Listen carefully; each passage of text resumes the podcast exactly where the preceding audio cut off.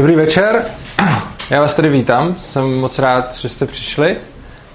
Dnešní přednáška bude o duševním vlastnictví a anarchokapitalismu, což je poměrně zajímavé téma a bylo dost dlouho odkládáno a už jste si o něj psali, tak jsem se rozhodl zařadit teď, zejména po minulý přednášce o principu neagrese, na kterou tohle bude svým způsobem navazovat, protože je to spíš takový jeho podtéma.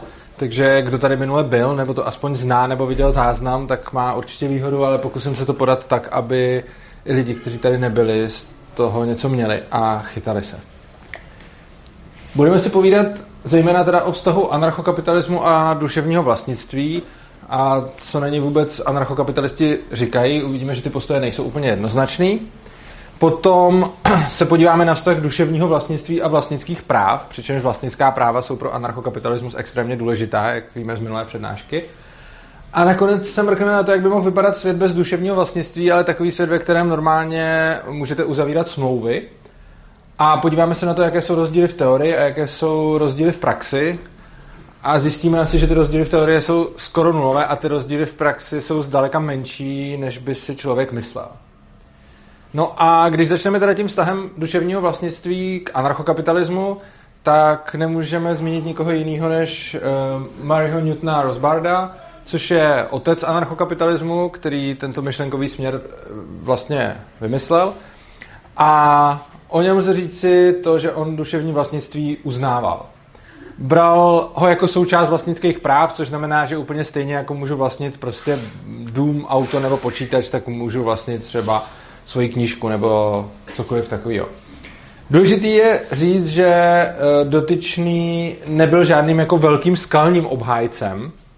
On víceméně přebral takový automatický pohled, protože duševní vlastnictví bylo něco, co se v jeho době celkem normálně mm, jako bralo, že, že existuje a on to nijak zvlášť jako nerozporoval, nerozpitvával a prostě ho zahrnul do vlastnických práv. A k tomu bych jenom chtěl říct, že když někdo přijde s tolika myšlenkami, tak se samozřejmě nemůže detailně zabývat úplně vším. On vlastně přišel s nějakou ideou úplně bezstátní společnosti a primárně se zabýval tím, jak by mohly fungovat, já nevím, třeba e, soudnictví, obrana nějakého území a tak dále a tak dále, jak by všechny služby mohly fungovat e, na tržní bázi. A co se týče toho duševního vlastnictví, tak tam vlastně příliš mnoho nebádal. To prostě tak jako přijal a použil. Nicméně po něm přišli jiní další anarchokapitalisti, další myslitelé, eh, jako například eh, Steven Kinsella, eh, ten je tím poměrně proslulý, ale i další. A ti ty jeho teze nějakým způsobem dotahovali a na tom anarchokapitalismu dále jako myšlenkově pracovali. A dováděli ta vlastnická práva, na kterých je to založeno nějakých logických důsledků. A všimli si jedné hrozně zajímavé věci, a to, že duševní vlastnictví odporuje tomu normálnímu vlastnictví. Já to budu dál vysvětlovat, ale teď jenom tak přibližně řeknu, o co se jedná. Když já řeknu, že jsem třeba vlastník svojí knihy, a tím nemyslím ten papírový výtisk, ale tím myslím třeba knihu, kterou jsem napsal, že jsem vlastník toho textu, jako. tak v takovém okamžiku já bych měl teoreticky právo rozhodovat o tom, kdo tu knížku smí jako fyzicky znovu napsat nebo přepsat, případně znovu vytisknout, okopírovat a tak dále. A tímhle tím já se v podstatě prohlašuju za vlastníka všech těch výrobních, jako částečného vlastníka všech těch výrobních prostředků, protože těm lidem nějakým způsobem bráním je použít. Například použít tak, aby si vzali svoji tušku a papír a napsali moji knížku znova, jakože si ji budu opisovat. Což je zvláštní a to vedlo tyhle lidi k zamyšlení, že možná duševní vlastnictví není doplněním vlastnických práv, ale že nějakým způsobem jim možná odporuje. No a dneska je ten stav takový, že většina současných anarchokapitalistů jako je proti duševnímu vlastnictví a ještě si ukážeme, co to přesně znamená, protože být proti rozhodně neznamená, že kdokoliv si může jaký, s jakýmkoliv dílem dělat, co chce. To si, to si ukážeme za chvilku. Ale jedná se jednu ze sporných otázek, protože se rozhodně i mezi anarchokapitalisty najdou lidi, kteří dál tvrdí, že duševní vlastnictví je součástí vlastnických práv.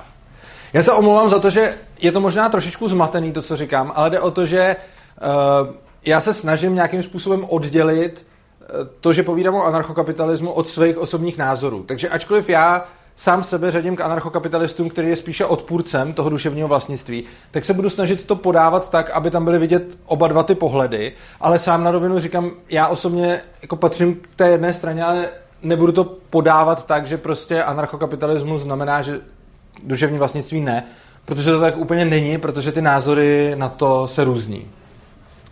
No a ti zastánci duševního vlastnictví, kteří jsou momentálně tedy mezi anarchokapitalisty v menšině, tak e, navrhují následující věc. Jak jsme se bavili o vlastnictví e, na minulé přednášce a o principu neagrese a o tom, že můžu vlastnit fyzické objekty, což byla součástí definice, kterou jsem tady, kterou jsem tady ukazoval, o které jsme mluvili, tak oni vlastně říkají, tak e, proč jako vlastnit fyzické objekty, proč to prostě ne, nenahradit za to, že můžu vlastnit nějaký objekt.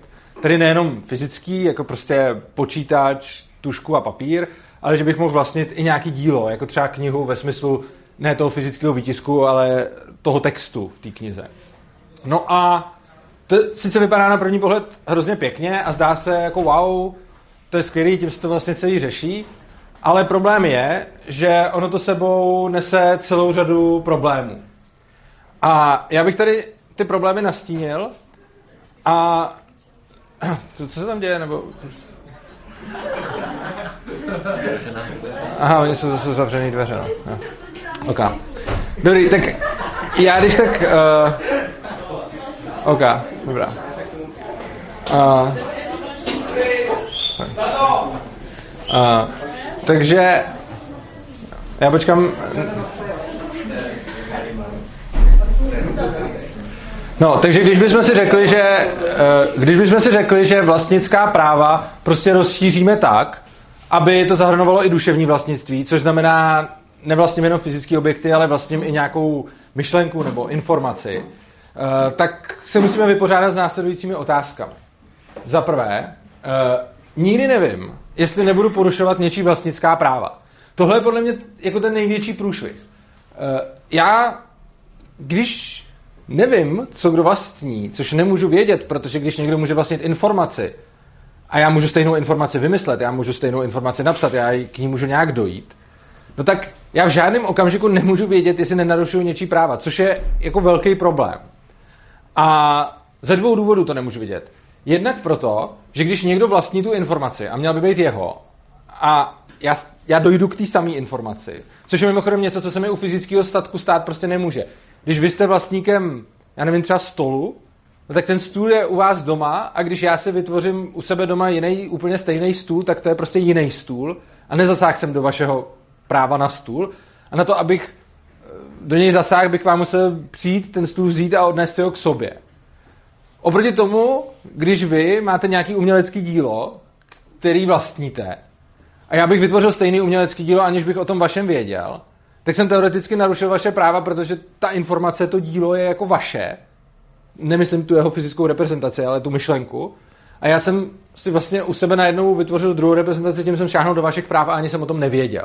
Což je obecně hodně velký problém. Jiná věc je, že můžeme k tomu přistoupit tak, že ty lidi řeknou dobře, pokud to vymyslí dva nezávisle na sobě, eh, tak to není narušení práv. Jenže jak tohle to chcete dokazovat? Jo? Jak můžete dokázat, že jste něco vymysleli nezávisle. A navíc, i když jste se něčím inspirovali, tak vy nevíte ani jak moc často. Jo? Když prostě já se píšu, třeba když se píšu svoji knihu o anarchokapitalismu a předtím jsem přečet určitě 100 knížek dalších anarchokapitalistů. Jako rozhodně jsem neopisoval, ale jak moc jsem zasáhl do jejich jako vlastnických práv, kdyby jsme brali, že duševní vlastnictví je jejich vlastnictví. Já to sám ani nevím. Já jako můžu tak přibližně tušit, kdo z nich mě jak moc inspiroval a z čího díla jsem vycházel jak moc, ale jako s jistotou to sám vidět nemůžu. Další problém je, jak určit nejmenší informaci, kterou má smysl vlastnit. Je asi zjevný, že když bych si přivlastnil sekvenci bitů 1.0.1, tak jsem najednou v podstatě paralizoval celý svět, protože tahle ta sekvence bytu je používaná úplně všude. Že? Takže tak, takhle malý kousek informace nedává smysl vlastnit. A někdo říká, no OK, tak eh, to teda musí být dostatečně velká informace. nicméně byl před časem nějaký, nějaký, on to byl hoax, ale oni tvrdili, byla to nějaká skupina lidí, která tvrdila, získali jsme velký výpočetní výkon a díky tomu výkonu jsme si teď vygenerovali úplně všechny možné sekvence slov do 400, do 400 slov a protože jsme si je vygenerovali a máme je, tak jsou naše. Čímž pádem by najednou někdo mohl začít vlastnit všechno, co je menší než 400 slov, což je hodně velký masakr. A 400 slov už je docela hodně. Jo, a teď jako co s tím? Kde je ta minimální hranice? Jakože budeme posouvat minimální hranici toho, jak velký kus informace můžu vlastnit podle toho, jak výkonný počítače zrovna máme a kolik si můžu vygenerovat různých jako prostě věcí. Jo? To, to je, jako samozřejmě můžu napsat báseň tak, že prostě něco prožiju, jsem básník a tu báseň napíšu a teď ona je třeba krátká. Ale když je tak krátká, tak tu samou báseň můžu vytvořit tím, že vezmu počítač a nechám si vygenerovat všechny možné posloupnosti slov do té dílky a ona mezi tím ta báseň bude taky. Jo, a teď jako, či to je potom, tohleto dílo. A hodně lidí říká, jako ta odpověď na to, eh, v dnešním právu třeba, v českém právu je taková, že to dílo musí být neopakovatelný. Což znamená, že já když vytvořím nějaký dílo, tak musí být dostatečně rozsáhlý na to, aby ho někdo už po mně vytvořit nemohl.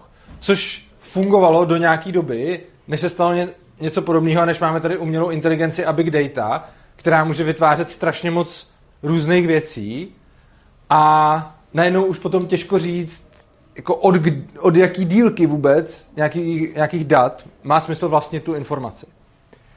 Potom další věc je, že nevím, jak moc jste zběhlí v IT, ale jedna věc je, když máte nějaký film, tak ten film jde uložit na váš hard disk spoustou způsobů. A když se na to budete dívat, tak to bude úplně přesně ten samý film a neuvidíte v tom žádný rozdíl. A přesto existuje obrovská spousta metod, jak tenhle ten film vzít a uložit na váš disk. Jo? A teď ty data, které jsou uloženy na tom disku, jsou úplně jiný. Jo, vůbec se sobě nepodobají. Jsou to nějaký binární data, které prostě jsou každý úplně jiný.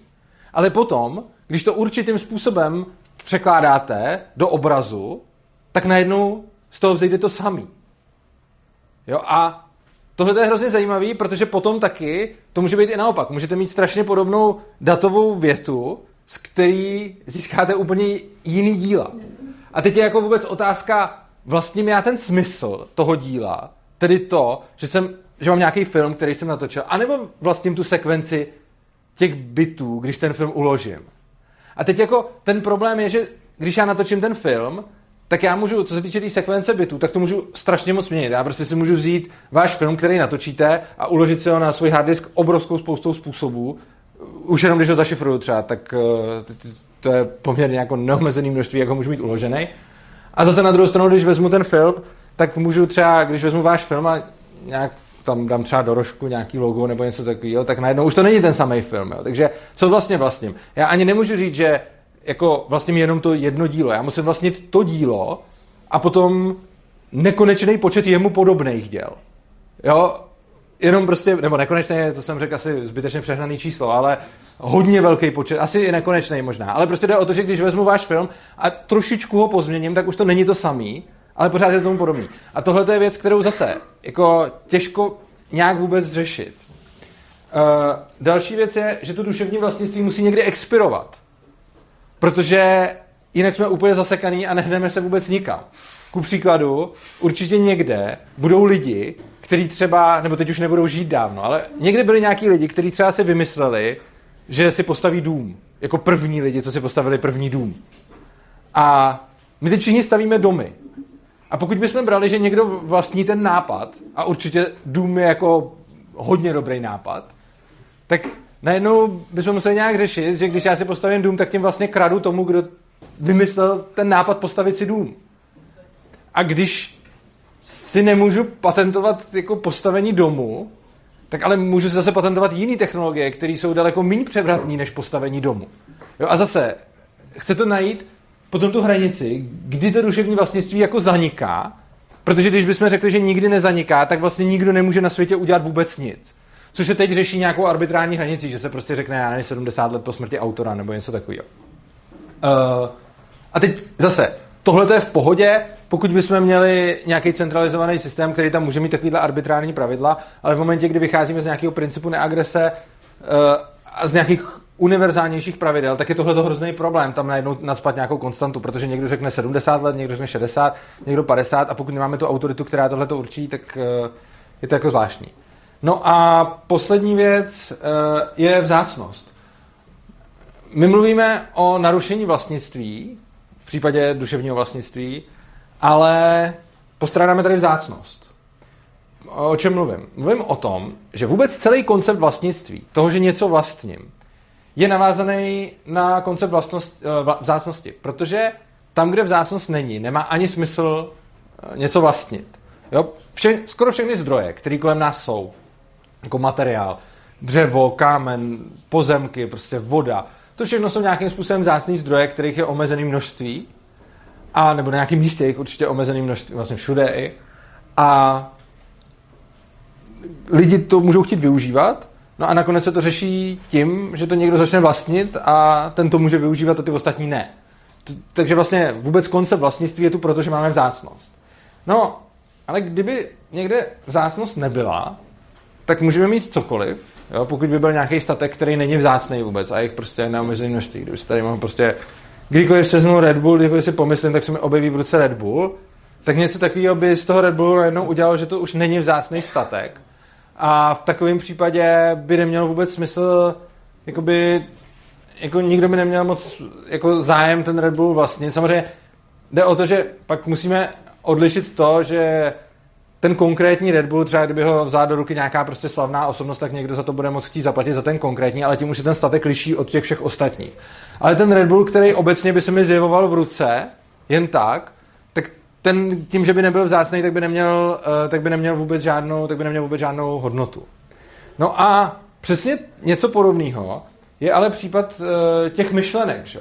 Ty nápady a myšlenky nejsou vzácný statky, protože tím, že já mám nějaký nápad a někdo jiný ten nápad použije, tak uh, já jsem o ten nápad nepřišel. Já ho můžu i nadále používat. Jo? Čili je hrozně zajímavý, že vlastně u všech ostatních případů, krom duševního vlastnictví, se vlastnictví používá na řešení problému vzácnosti, ale v případě duševního vlastnictví ta vzácnost není, protože ty myšlenky nejsou vzácné statky a já o svou myšlenku nepřijdu, když vám ji řeknu, vy ji budete vědět a já ji budu ale pořád vědět dál a tím pádem by to byla zase obrovská výjimka z, z konceptu toho vlastnictví. Nicméně Stejně, teda když si řekneme tyhle ty argumenty a řekneme si OK, tak by třeba asi duševní vlastnictví je jako minimálně pochybný. No, ale pak samozřejmě přijde ta otázka, eh, jak lze bez duševního vlastnictví chránit to dílo. Jo, proč by někdo skládal píseň, psal knihu nebo cokoliv takového, když vlastně on by to jeho autorství by mohl každý, jako, tak to autorství mu asi nevezmou, ale pak by to od něj mohl kdokoliv skopírovat a dělat si s tím, co chce. A odpověď zní, a tohle to je to, na co často třeba i anarchokapitalisti zapomínají zmínit, že hodně anarchokapitalistů řekne, já jsem proti, duševního vlastn- proti duševnímu vlastnictví, pardon, a všichni si představí, jo, takže ten člověk je proto, aby když někdo napíše knihu, tak si ji každý mohl prostě vzít a skopírovat a dělat s ní, co chce. Jenže to tak úplně není, protože anarchokapitalisti uznávají, že máme smlouvy, které můžeme uzavírat a normálně eh, v, v souladu s principem neagrese můžu prodat svoji knížku tak, že tomu, kdo ji koupí, ho zavazuju, že nesmí, já nevím, dělat kopie, nesmí nikomu dál předávat ani nic podobného. Prostě to záleží, jak já si s ním specifikuju tu smlouvu. A pokud na to obě dvě strany přistoupí, tak tímhle tím způsobem já můžu chránit svoje dílo, protože ho někomu prodám, ale prodám ho jenom s podmínkou, že on ho nebude dál šířit. No a teď určitě řadu z vás napadá, tak jako v čem je teda ten rozdíl, že jo?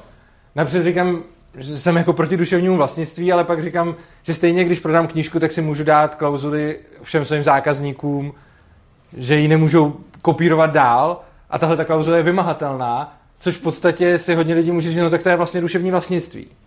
Ale on to není duševní vlastnictví. On je v tom jeden rozdíl. A podíváme se napřed na rozdíl teoretický a pak na rozdíl praktický. Uh, teorii samozřejmě můžu postihnout porušení smlouvy, takže já klidně můžu uh, natočit film, uh, pustit ho do kin a každému zákazníkovi, který si koupí lístek, říct, pokud si tam uděláte záznam toho filmu, tak prostě platíte milionovou pokutu. Klidně, nebo jakoukoliv, protože je to smluvní vztah, já mu prodám lístek a může se na to dát jakoukoliv podmínku. A pokud se mu to nelíbí, tak tam nejde. Ale když na ty podmínky kejvne, tak já po něm pak můžu vymáhat obrovský očkodný, pokud on ten film vezme, upírát, upirátí a hodí ho na internet. Tohleto je vlastně stejný, jak ve světě anarchokapitalismu bez duševního vlastnictví, tak ve světě s duševním vlastnictvím. Ale ten obrovský rozdíl je, co s lidma, kterých se tenhle ten kontrakt nijak netýká. Jo, tady, tady se to liší. Liší se to v tom, že ten člověk přijde do toho kina a nahraje tam prostě můj film. Hele, eh, je hrozně lidí narvaných u dveří. Tady jsou ještě volné místa. Jestli chcete, tak se můžete přesunout a já budu pak dál pokračovat.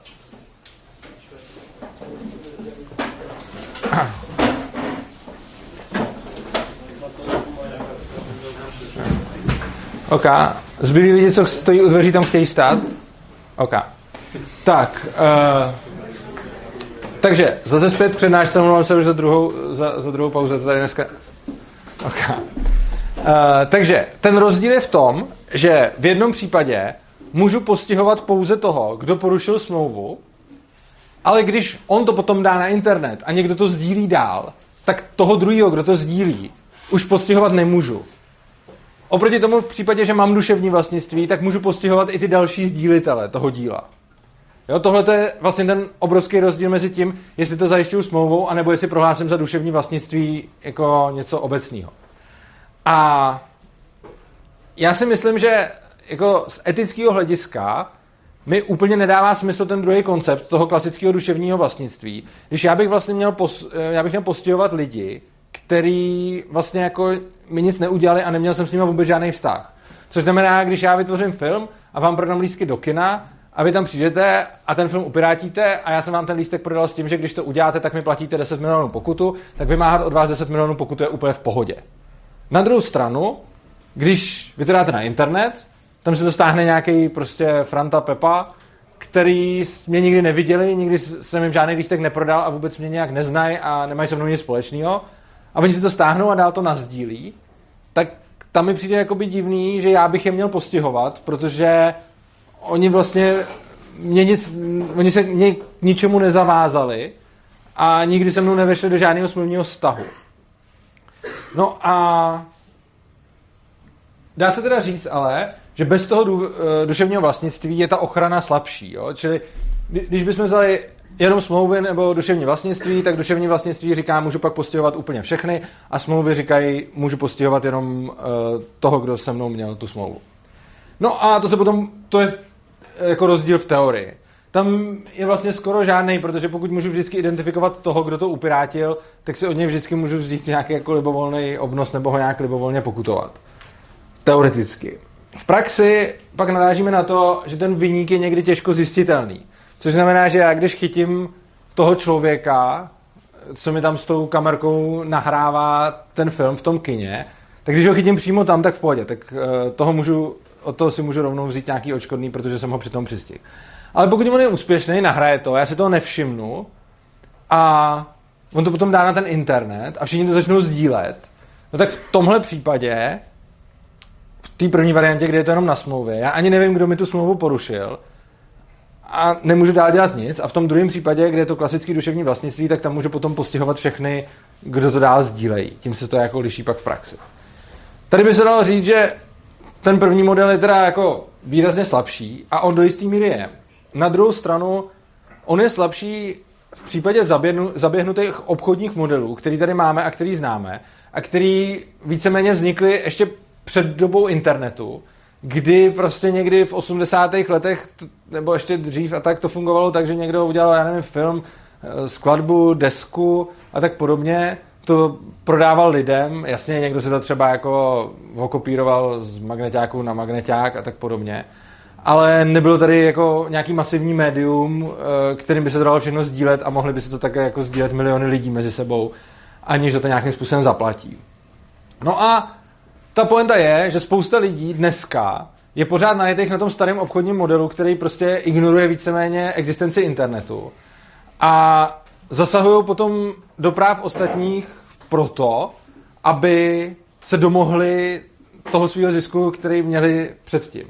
No a jde o to, že když by se to teda změnilo a v praxi by to duševní vlastnictví šlo vymáhat jenom z těch smluv, tak by tyhle ty lidi museli změnit ten svůj obchodní model. Což se nám teď zdá jako hrůza, ale ono to není tak moc nereálný. Jo.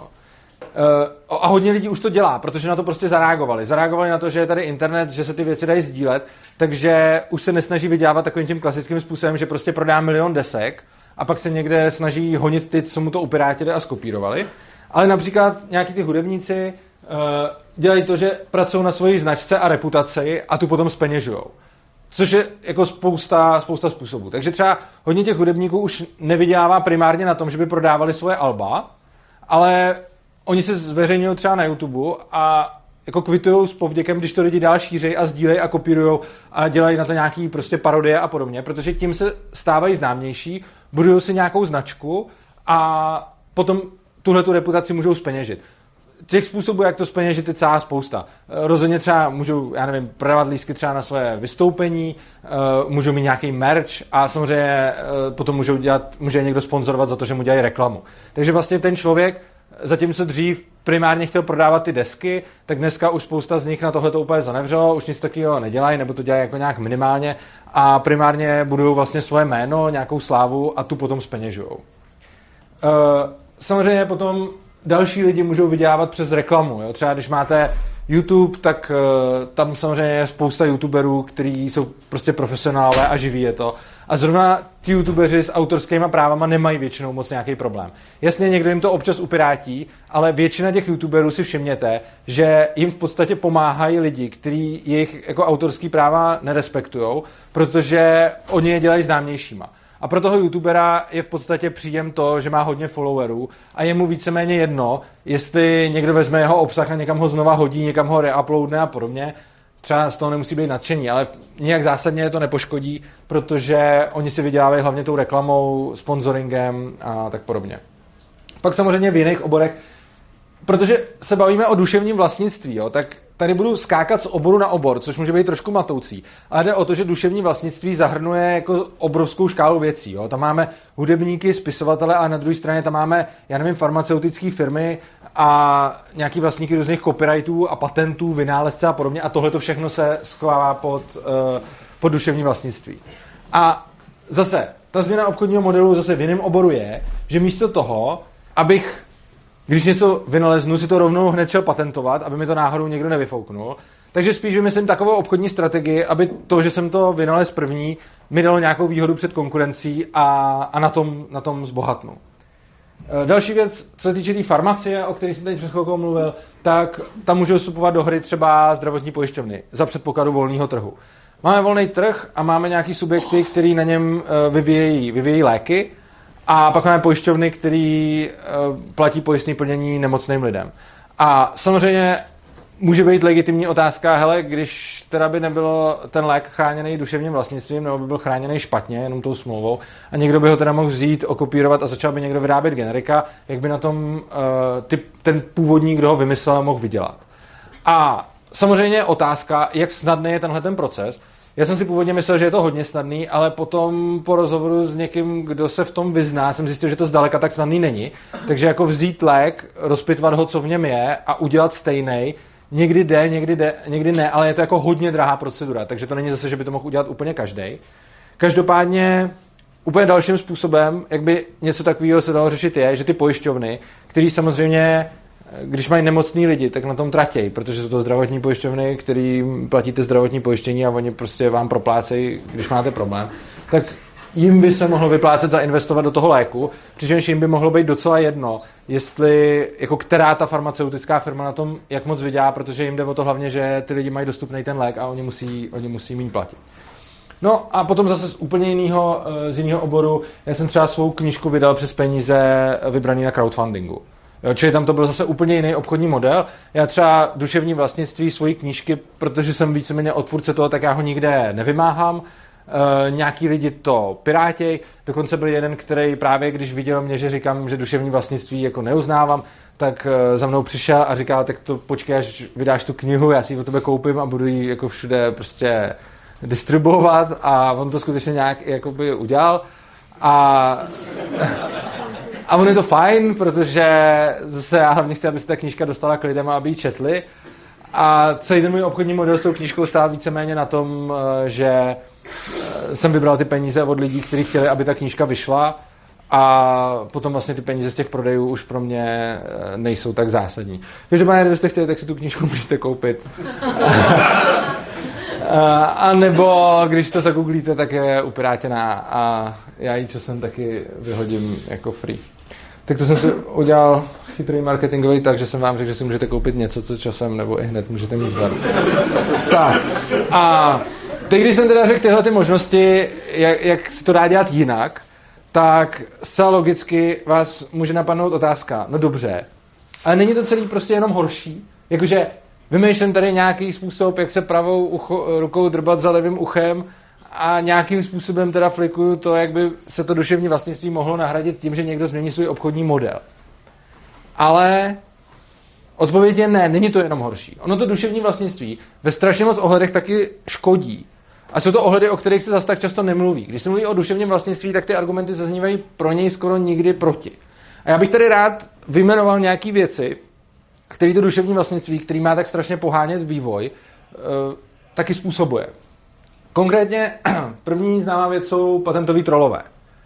A prvními, nebo nevím jestli prvními, ale hrozně známými eh, patentovými eh, troly jsou bratři Wrightové, který určitě všichni známe jako vynálezce prvního letadla.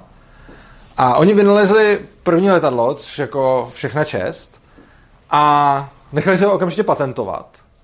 No a potom přišel nějaký další inženýr, který na tom už snad nějak pracoval s nima.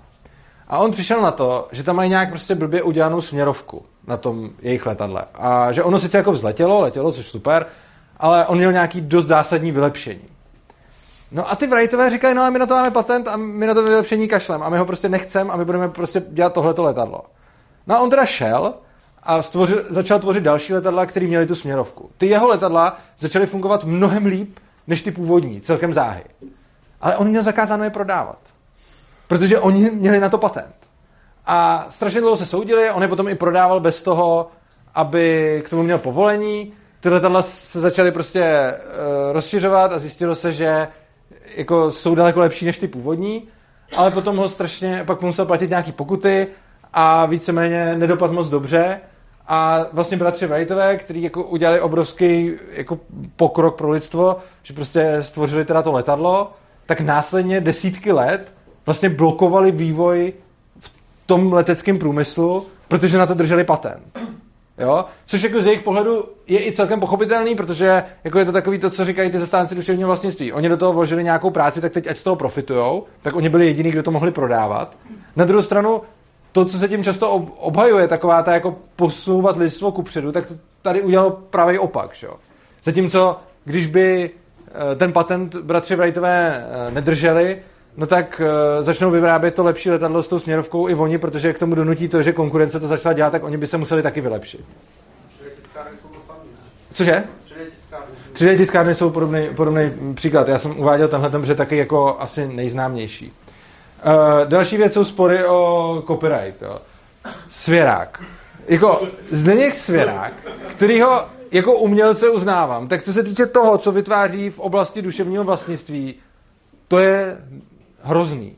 Prostě kdokoliv použije něco, co on třeba někde vymyslel nebo jenom použil, tak ho za to žaluje. Takže za použití fráze metelesku blesku, což někde použil svěrák. Nicméně uh,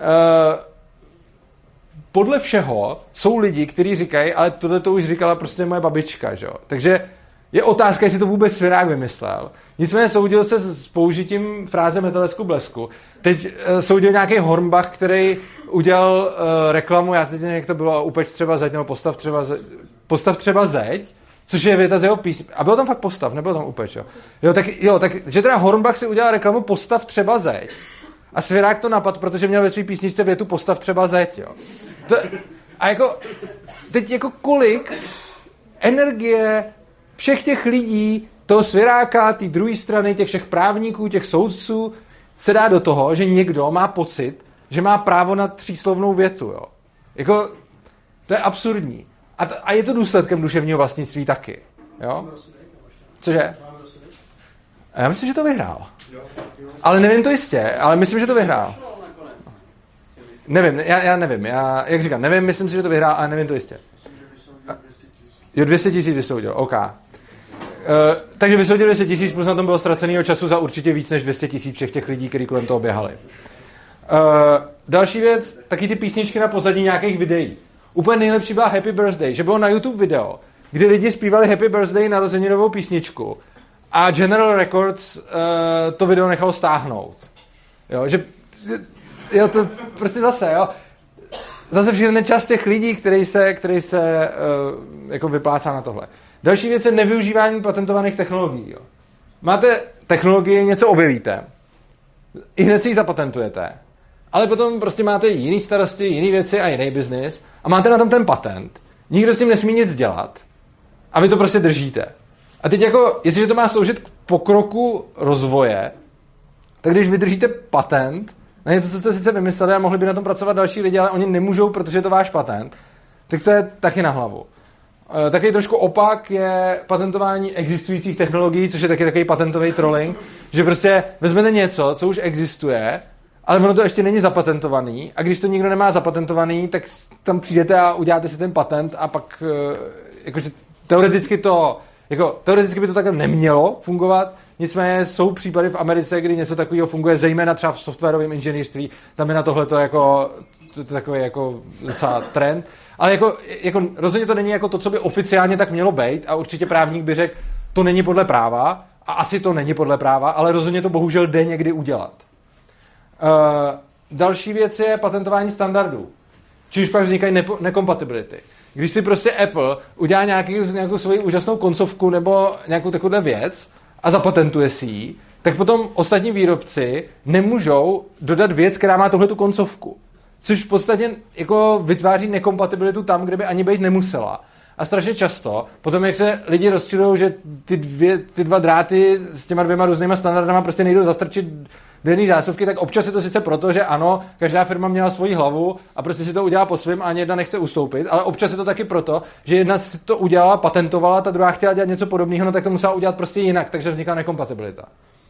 No a poslední věc je třeba držení vysokých cen léků, jo? že tím, že nějaká farmaceutická firma má patent na nějaký lék, který vyvinula a nemůže se to ještě vyrábět jako generika, tak potom ta cena je vlastně vysoká, i když by tak vysoká být nemusela. A teď, já jsem řekl ty argumenty z té jedné strany a proč jsem to udělal? Udělal jsem to proto, že lidi obecně mají tendenci hájit duševní vlastnictví zcela automaticky. Ale já si nemyslím, že je to tak jednoznačná problematika. Všichni jako říkají, jo, duševní vlastnictví potřebujeme a maximálně se tak vede debata do jaký míry. Jak moc to vymáhat, jakýma metodama to vymáhat. Ale prakticky ve společnosti neexistuje nějaký výraznější hlas, který by říkal, duševní vlastnictví nepotřebujeme. A z toho důvodu, kdykoliv se o tom nějak mluví, tak ty argumenty pro, jako všude zaznívají a každý je zná a pořád je slyšíme, takový to, když by nebylo duševní vlastnictví, tak by nikdo neměl motivaci vyvíjet, protože proč bych dával x hodin práce do něčeho, co vyvinu a budou to pak používat ostatní. To je takový ten klasický argument, který všichni znají. Ale ty argumenty proti tomu jsou hrozně neznámý, proto jsem mi tady vyjmenoval nějaký z nich, jo, zdaleka to nejsou všechny. Ale prostě chci na tom jenom ukázat, že ta problematika zdaleka není tak jednoznačná, jak by se mohlo zdát. A konečně ty praktické dopady nikdo nedokáže predikovat. Jo? Jako co by se stalo, kdybychom zrušili duševní vlastnictví, tak někdo řekne hrůza, přestalo by se jako vyvíjet, a osobně si myslím, že tohle by se rozhodně nestalo, už proto, že i dneska, když existuje duševní vlastnictví, tak vyvíjí spousta lidí, kteří ty svoje výtvory tím duševním vlastnictvím prostě nechránějí, protože vydělávají buď jinak, anebo to dělají z nějakých jiných důvodů, než proto, aby si to zakopyrightovali a potom na tom vydělávali. A teď ke konci bych tady schrnul takovou uh, bilanci toho, co vlastně s tím duševním vlastnictví. Ono, jako praxi, když se podíváme na tu čistou praxi, tak ono to v něčem to pomáhá a v něčem to škodí. Obecně za to pohání to vývoj, protože to motivuje někoho tvořit. Protože vím, že když něco stvořím, tak potom na to budu mít nějaký nárok a když to bude chtít někdo používat, tak mi se to bude muset platit. Takže tohle to mě obecně motivuje dát čas do toho tvoření. A na druhou stranu, ono to ten vývoj taky brzdí, protože to často znemožňuje tvořit. Jo? Někdo má patent, drží ho a ostatní na tom nemůžou pracovat.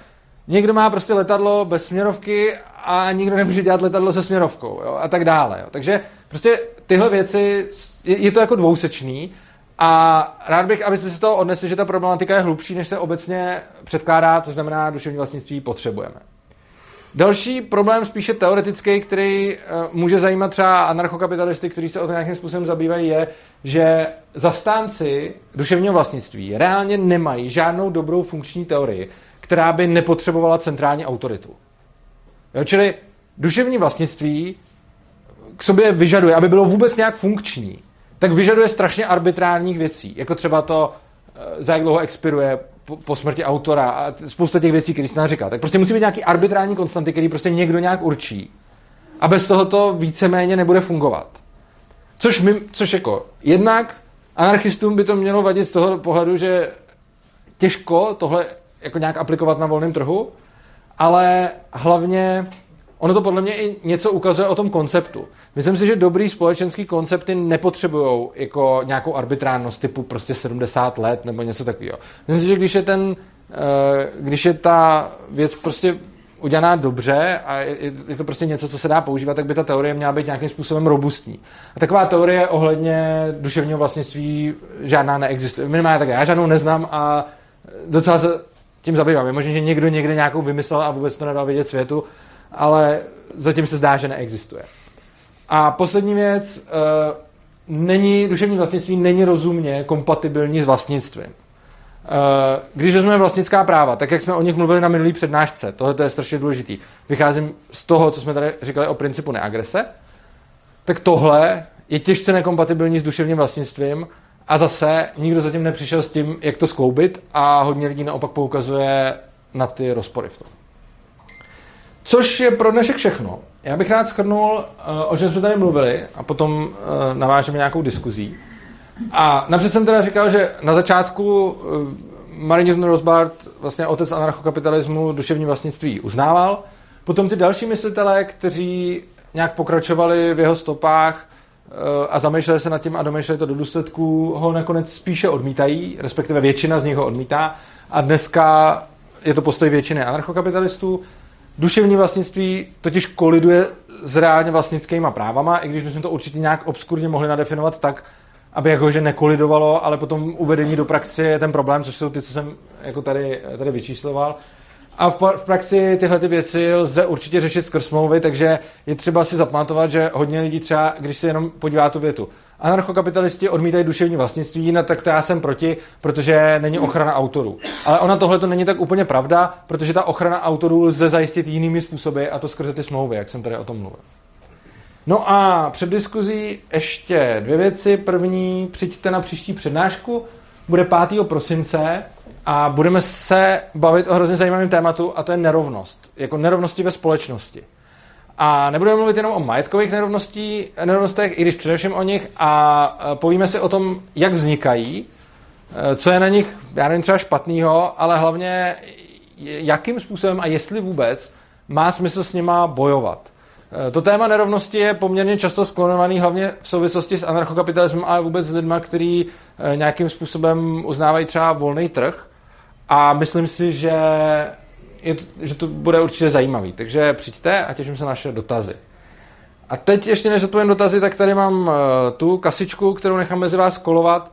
Uh, pokud se vám přednáška líbila, nebo pokud chcete podpořit uh, Svobodný přístav, což je organizace, která tyhle ty všechny věci dělá a tenhle ten obča- obsah tvoří, tak my si nenárokujeme vlastně duševní vlastnictví tímhle způsobem, takže tohle je ten jiný model, o kterém jsem tady mluvil, protože my všechno poskytujeme jako takhle ty přednášky free na webu, takže kdo chcete podpořit tento finanční model, tak když přispějete Bitcoinem nebo Litecoinem, budu rád, ale i za fiat peníze taky. Takže vás prosím, nechte to kolovat a teď, jestli má někdo nějaký dotazy, tak se můžete ptát k čemukoliv ze všeho. A, ne, nevadí. Ano. Jo nevidím v tom rozdíl ve způsobu toho sdělení, jaký je mezi třeba ochrannýma známkama, vynálezema a průmyslovými vzorama. Jsou to úplně odlišné oblasti duševního vlastnictví. Ano. Ochranná známka je to, že si dáme k tomu CZ na nějaký, že, jako, že je prostě moje. Aha. A myslím, že by jsem byl asi nadšený, kdyby prostě někdo jiný tu značku přednášel třeba o výhodách komunismu, že jsem hrozně fajn. Takže by to poškozovalo to jméno, tu značku, která je tím způsobem budovaná a Takže vlastně ta oblast uh, ochranných známek je úplně jiná. Jak v podstatě dělají jiní patentoví zástupci, nedělají patentoví zástupci, dělají známkaři. Studují to trošku méně, je to jiná část toho duševního vlastnictví jo. a z toho oboru eh, toho průmyslového vlastnictví, jak byly vyčleněná způsobem jiným, se jedná o ty známky, o způsoby jejich použití a tedy tak uh, přijde mi, že to nejde házet do stejného pytle, jako třeba přirážkou vynálezu, která, slyšel jsem tady o tom softwaru, že si někdo patentuje software, to funguje tak, že se podá přihláška vynálezu a teprve když eh, se na tom úřadu průmyslového vlastnictví dostatečným způsobem prokáže novost, já vím. musí tam být ta novost, tak není to, a to může být udělaný patent.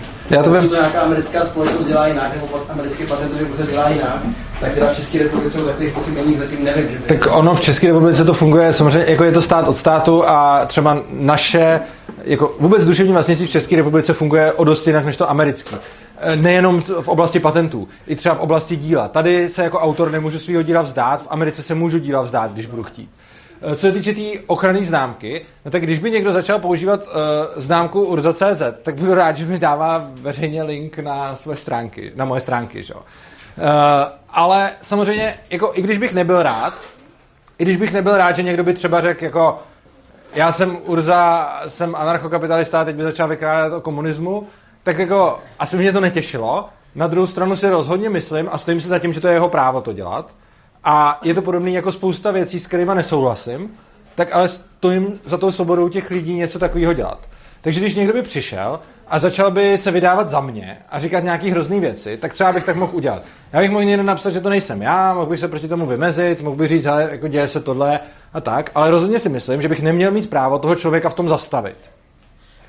Podobně, jako když by ten člověk třeba o mě začal šířit pomluvy, a zase, to bude něco, s čím bude většina z vás nesouhlasit, ale já jsem přesvědčený, že i když někdo o mě začne šířit pomluvy, a už se mi to samozřejmě dělo, dělo se mi to moc krát, tak já se sice můžu bránit, můžu jako říkat, že to, co ten člověk dělá, je špatně, ale myslím si, že bych mu neměl brát jeho svobodu slova mě pomlouvat, protože on jako na mě nijak neútočí. On mi dělá jako sice těžký život, pomlouvá mě u lidí a podobně. Na druhou stranu, to, co on dělá, je pouze to, že mluví. A já bych se mluvení, jako slovu bych se měl bránit slovem, ale ne násilím, že bych ho třeba dal zavřít nebo něco podobného. Takže prostě dokud jeho zbraně jsou slova, tak moje protizbraně by měly být taky slova. A ne, že on něco řekne a já ho za to dám třeba zavřít. Čili tohle to je ta věc, o které mluvím.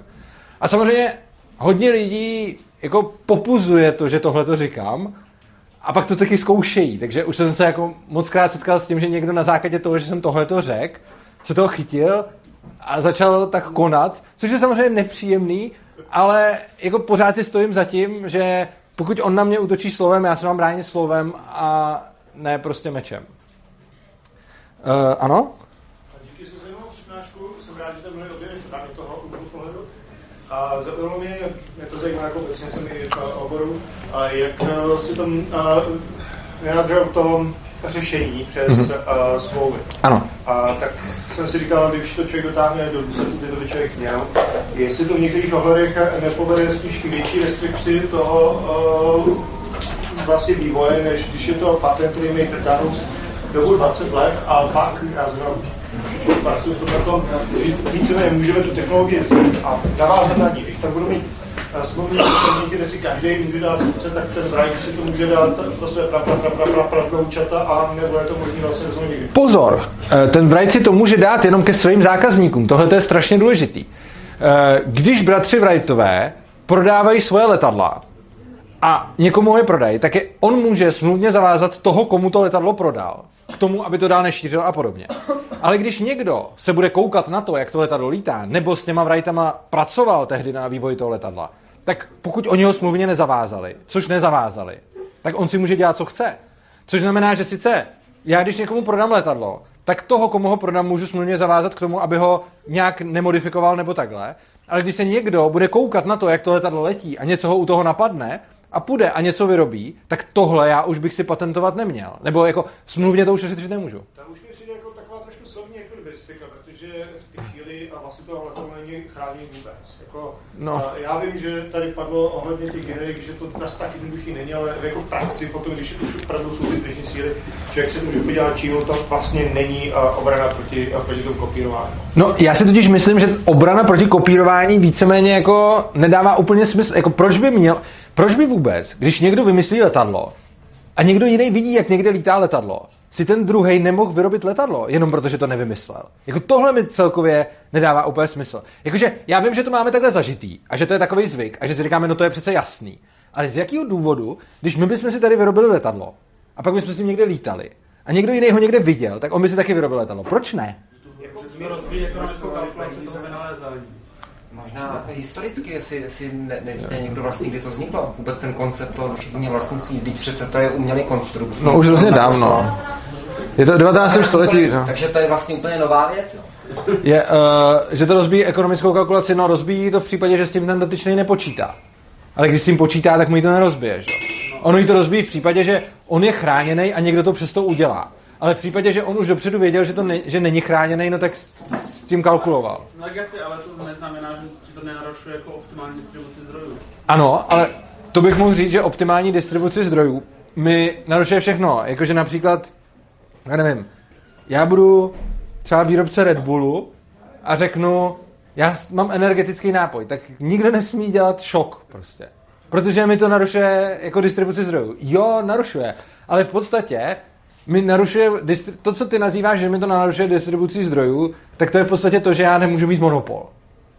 Jakože v podstatě duševní vlastnictví je monopol na ten nápad. Že já něco vymyslím a teď jsem monopolní vlastník nápadu. A jako samozřejmě ano, když nemám monopol, tak jsem na tom ekonomicky hůř, než když ho mám.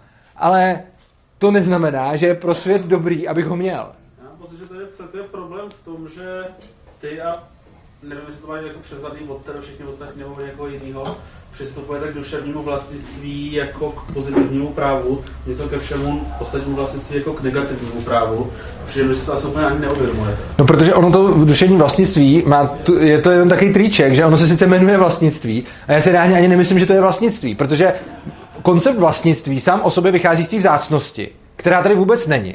A to, že někdo pojmenoval duševní vlastnictví jako vlastnictví, je sice hezký, ale je to víceméně schoda slov. A není to to samé vlastnictví jako, jako to normální fyzický, že jo? Fyzicky něco vlastním, co je samo o sobě unikátní a když si někdo jiný vyrobí to samý, no tak to nevadí. A když mi někdo vezme tu věc, tak já jsem o ní přišel. A to řeší vlastnictví jako takový. A teď někdo přišel a řekl duševní vlastnictví, proto jsem ho tady taky několikrát napsal do úvozovek. A on sice jako to nazval vlastnictví, ale je to vlastně něco jiného, protože na rozdíl od normálního vlastnictví, když já vlastně počítač a někdo mi ho sebere, tak já ho nemám. Tak když já, mě napadne letadlo a někdo si ho vyrobí, tak já pořád mám nápad letadla. Jasně, ale point je v tom, že to můžu doplnit, já si Ano. myslím, že tuším kam. Uh, psal si knížku. Aha. Jako zvolil si jiný model. Ale představ si, spisovatele stráví rok a půl nad knížkou Mhm. čas, jo, a teď prostě vydá knížku a někdo to okopíruje a bude vydávat za polovinu peněz. Mhm. Jo, a on přijde o ten čas a ten už je vzácný. No ale tohleto, tohleto může, to jsou jako jeho náklady, o který může přijít například, že sedí e, roky, napíše knížku a nikdo ji nechce číst. To může. Takže t, jako, jakoby, Ale není to, to, není to totež. Nerad bych jsem No. no. to, že nemám patent na Boeing, znamená, že si ho sice můžu vyrobit, ale že ho nemůžu prodávat. Takže mi že někdo jiný má ten patent na to, mě nebrání v tom, abych já si to vyrobil. To, je to No. no. jsme se tady bavili, někdo si zapatentuje, že, že udělal Red Bull a nikdo jiný si nemůže vyrobit energetiák. Může, ale nemůže Red Bull prodávat. Já ještě teda No, no, myslím, anyway, že na ten no. Red Bull navázat, jako mě to přijde, že vlastně Red Bull vložil strašně, jako Red Bull není tím, že by byl chutnější nebo něco. Oni vložili hromadu peněz do marketingu, do reklamy, dělají ty prostě závody, prostě mají celebrity, to všechno prostě vybudovali značku. A jako já, když začnu právat energetiák s názvem Red Bull, tak prostě to není v pohodě, to přece jako není jen jako, že prostě... No počkej, není to v pohodě, narušuje to ten obchodní model, ale ještě to neříká, že to je špatně, že- aby taková možnost, ten obchodní Pozor, model je tam jeden obrovský rozdíl. Já to No, Ne. já, jsem teda byl celou dobu, takže možná jsem něco... Ne, je tam velký rozdíl, me- pozor, tam je obrovský rozdíl mezi tím, uh, jestli to prezentuješ tak, že vyrábíš fakt Red Bull a, a jako fejkuješ ho, a nebo jestli otevřeně říkáš, že to není Red Bull. Ten první případ je podvod. Je to podvod na zákazníky, nikoliv na Red Bull. Takže pokud teď tady někdo vyrábí Red Bull. Mimochodem já si třeba myslím, že je chutnější, protože on je drahý, tak jsem zkoušel jiný energetiáky a ty mi nechutnají. Ale nicméně, anyway.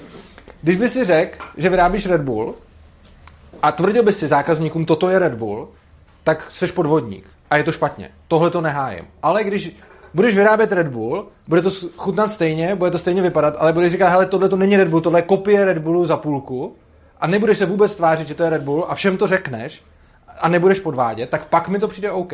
Čili není OK podvádět zákazníky, ale je, není to OK vůči těm zákazníkům, ne vůči tomu Red Bullu, ale když by si dělal kopii, tak to je podle mě v pohodě. Když by si řekl, že... Já přesnou kopii a nazvu to Red Bull, tak neprovádím zákazníka. Je to prostě to samý. No, záleží, co mu řekneš tomu zákazníku. Záleží, jak No, já to... mu řeknu, že to je prostě Red Bull, že to chutná úplně No tak to stejně. seš podvodník, no tak to seš podvodník, protože mu tvrdíš, že seš něco jiného, než, že mu, ty mu pak tvrdíš, že prodáváš něco jiného, než mu reálně prodáváš. Identicky. Ten No, nápoj bude a- je to. Ano? No to, ale ten produkt bude identický, takže já jsem Ale to ne, to nemůžeš říkat, že součástí toho produktu je i není ta značka zároveň. Jo. Je nebo není. Není, jakože vlastně ty, když ten zákazník vidí třeba tu skvělou reklamu a ty skvělé všechny věci k tomu Red Bullu, který se mu líbějí, a ty, když řekneš, já prodávám Red Bull, tak jsou dvě možnosti. Buď říkáš, já jsem ten, kdo tady dělá všechny ty věci, co se vám líbí, a pak si podvodník, a nebo teda ale musíš říct, tohle není Red Bull, ono to sice tak chutná, ono to tak vypadá, ale není to ono. A pokud tohle to řekneš a těm zákazníkům je nebudeš uvádět v omyl, tak pak by to bylo OK. Ale když by si udělal to, co si říkal, jenom tak, že by si začal vyrá- vyrábět Red Bull a dodávat ho všem jako Red Bull, tak to je podvod a to není ani podvod, jako to vůbec se neřeší pomocí jako nějakého duševního vlastnictví, ale tím prostě podvádíš ty lidi, kterým to prodáváš. Jako když prodáš fake třeba Louis Vuitton kabelku, No, tak zase, když no ale fake, ona jiná, že jo? Kdyby byla fake, No. jako víš co, jako, a ty si říkáš, že by tě nevadilo, kdybych používal Urza CZ, jako, tak jaký je rozdíl teda?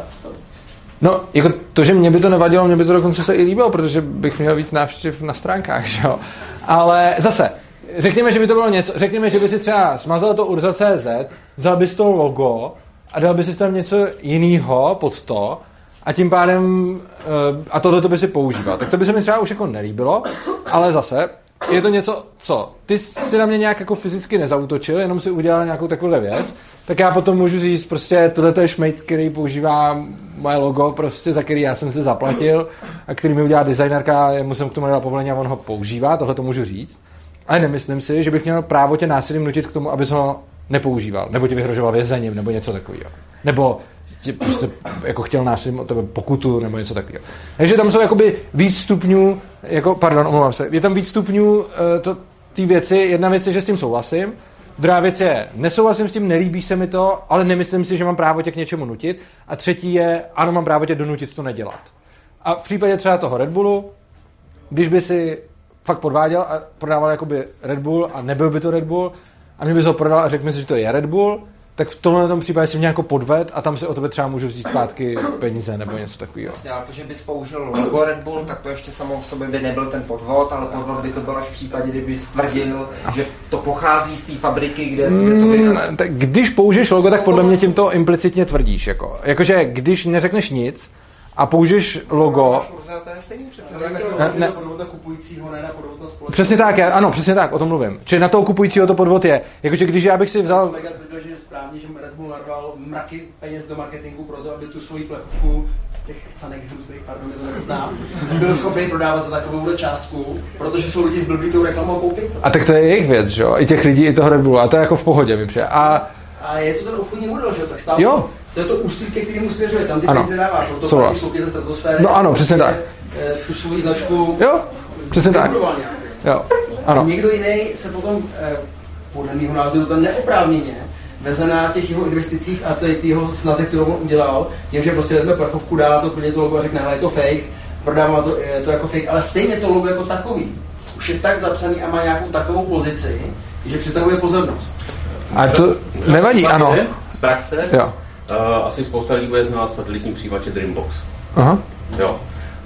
Uh, je to německá výroba, německá firma, výroba jede v Číně. A jak to v Číně bývá, tak prostě ve dne jede pod německou značkou, uh, v noci to jede pod čínskou značkou a vím, že jsme kupovali čínský klon, který byl sakum prásk úplně stejný, včetně rýhy Mhm. a včetně klubové karty.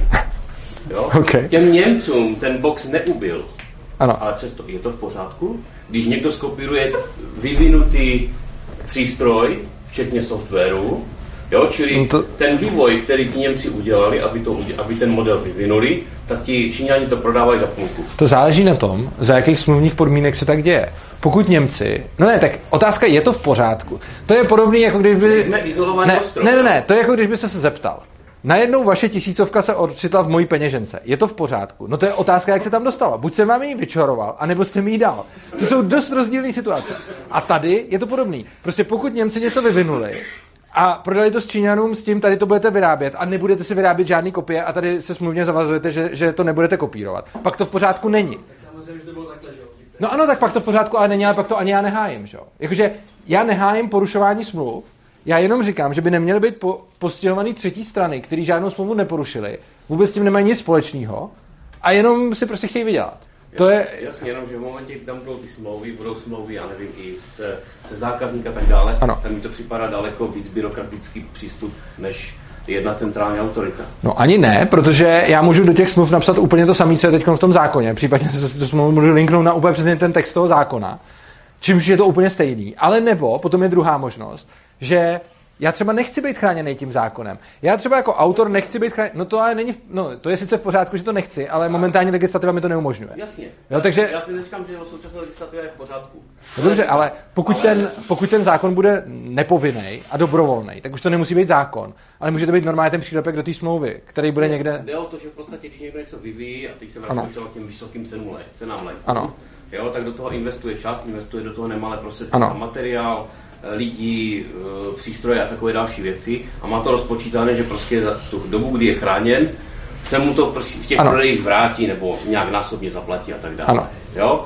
A dneska při spektrálních analýzách a tady těchto těch různých strojích není tak velký problém to složení toho léku. Jak kdy, vysloumat. no. Jak u čeho, samozřejmě, jo, ale jako... Někdy to jde, budíš, no. Jde to dost... Součástí toho patentu je to složení, že jo. No ano, ale tak to není, jakože teď, teď, nebyl by- kdyby no nebyl teď patent, ano, ale kdyby nebyl patent, tak, tak si to ten člověk nechá pro sebe, že jo, čili ten, to složení není nikde venku. Jo, ale jde o to, že v podstatě u dost velké části léku to Souhlasím, jde prakticky to- někdy to jde, ano. Jo? V ten moment v podstatě tyhle ty náklady jsou vyhozeny z okna. No, No nejsou. nej, ne, ne, jde o to, že, jde o to, že to, vy se to vlastně řekl. Ten člověk má ochranu podle dnešního obchodního modelu, takže logicky podle něj na něm staví svůj biznis. Ale já ne, neříkám, že ten člověk má mít tu ochranu dnešní, má to vyvinout a pak o ní má přijít. Já mluvím o tom, že už od začátku má být jasno, že ta ochrana tam takováhle není. A on bude muset svůj obchodní model postavit tak, že tam ta ochrana není a s tím počítat. To, to paradoxně zvedne cenu toho léku. No, nemusí. Uh, nemusí. To je právě to, o čem jsme, teď o tom jsme tady mluvili hned, hned já. Jo? A když se zkrátí ta doba ochrany, na to, než to z někdo Já bych když tak poprosil uh, nějaký, takhle, já bych jenom poprosil, uh, potom tady stejně bude diskuze, ať, až ukončím ty dotazy. Chce se ptát docela hodně lidí a když diskutuje vy, vy dva mezi sebou, tak já nemůžu nic říkat a tam se hlásí další lidi. Tak uh, já jenom, zku, jenom prostě odpověď, uh, odpověď uh, na, na tu otázku je, uh, já jsem tady třeba mluvil o jednom modelu, když by zdravotní pojišťovna uh, vyvíjela lék pro to, aby snížila svoje náklady uh, vynaložené na léčení. A té zdravotní pojišťovně by v takovéhle chvíli mohlo být i docela jedno, jaký bude mít příjmy z toho léku samotného, ale může si tím snížit náklady na pojistní plnění. Třeba. Jo, je to jeden z mnoha způsobů. A jde o to, že my, na, my v dnešním světě máme nějaký jeden obchodní model, který je chráněný duševním vlastnictvím. A teď říkáme, zmizí duševní vlastnictví a najednou ten model nebude fungovat, všechno je v háji. Ale tohle je podle mě úplně špatný přístup. Ten přístup je, zmizí duševní vlastnictví, OK, tenhle model přestane fungovat a teď se zeptat, jaký jiný modely by ho mohli nahradit. A tohle je třeba jeden z nich s tou pojišťovnou. Ale určitě by nás napadlo jako spoustu dalších modelů a zejména by to napadlo ty lidi, kteří na tom chtějí vydělat. Jo. Takže já neříkám, že zrušíme duševní vlastnictví a celý svět bude fungovat úplně přesně tak, jak funguje doteď, ale oni se nějaké další věci budou muset změnit a bude to fungovat dál a možná líp. Uh, další dotazy byly tady dva. Uh, Já jsem, Ano. Sorry, že tady je takový takový ďáblova a reklama, protože podle mě to duševní vlastnictví potřebuje extrémně jako reforma, je tady velký problém.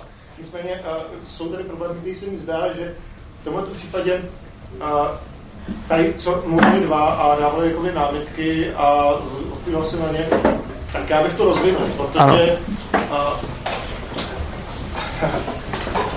tady eh, je jiný aspekt toho, který by to podle mě narušil. To je třeba transparentnost. Já sám vývoji a pracuju, pracuju Ano. v tom, že a, například ne, ne přímo farmaka, ale a, vlastně biologie a tak dále. A jako vážím se toho, že ty věci, které by měly být patentované, že já je publikuju potom veřejně. To znamená, že ta věc ověřitelná, je transparentní a že je zásadní. A opravdu tady vidím, zase vidím, říkám, dávám adekát, musím to říct, jakým způsobem teda potom třeba ty uh, fakta by fungovaly, co se týče uh, veřejné kontroly toho strašně složitého problému, který prostě není triviální, kdyby normální zákazník si to mohl jednoduše uh, prohlídnout, uh, zjistit a tak dál. A, a kdy uh, součástí běžné praxe je v podstatě dát maximum informací o tom, nejenom složení, každý chemický formule, i včetně výroby, a aby to bylo uh, co nejjednodušeji zkontrolovatelné. A tohle know-how versus transparentnost vede automaticky k tomu, když to, když to podají tím model, k tomu teda co nejvíc těch informací, jak si potlačit jejich úniku, tak jako to dělá třeba Monsanto, kde mi to vadí. Tady se protože genetické modifikace, ale vadí mi, když ta genetická modifikace je, dejme tomu, netransparentní, neveřejná, nedostupná, neskontrolovatelná. A tohle mi vadí. Mě vadí to daleko víc, než, než to samotný. No. A ještě jenom řeknu jednu věc rozcházím se na začátku hodně vzácnosti myšlenky. Já si myslím, že to je zrovna jedna z nejvzácnějších faktorů vůbec. No, uh, jo, tak postupně ty dvě věci. Ta první, zase s tím lékem. Prostě vy, vy říkáte, že vám vadí, když je genetická modifikace něčeho neveřejná. Pokud vám to vadí, tak si něco takového nekoupíte někomu to třeba nebude vadit, tak si to koupí. Myslím, že by to mělo být na rozhodnutí každého, jak naloží jakoby s tím, co vyprodukoval. Prostě já přece bych jako producent čehokoliv měl mít možnost to nezveřejnit, když nechci. Měl bych mít tu možnost. A lidi to budou kupovat s tím, že to není zveřejněný, anebo to nebudou kupovat. A je to zase jejich volba, jestli koupit, nekoupit, a moje volba zveřejnit, nezveřejnit. Myslím si, že by každý měl mít tu volbu. To je první věc. Druhá věc, eh, říkal jste vzácnost myšlenky.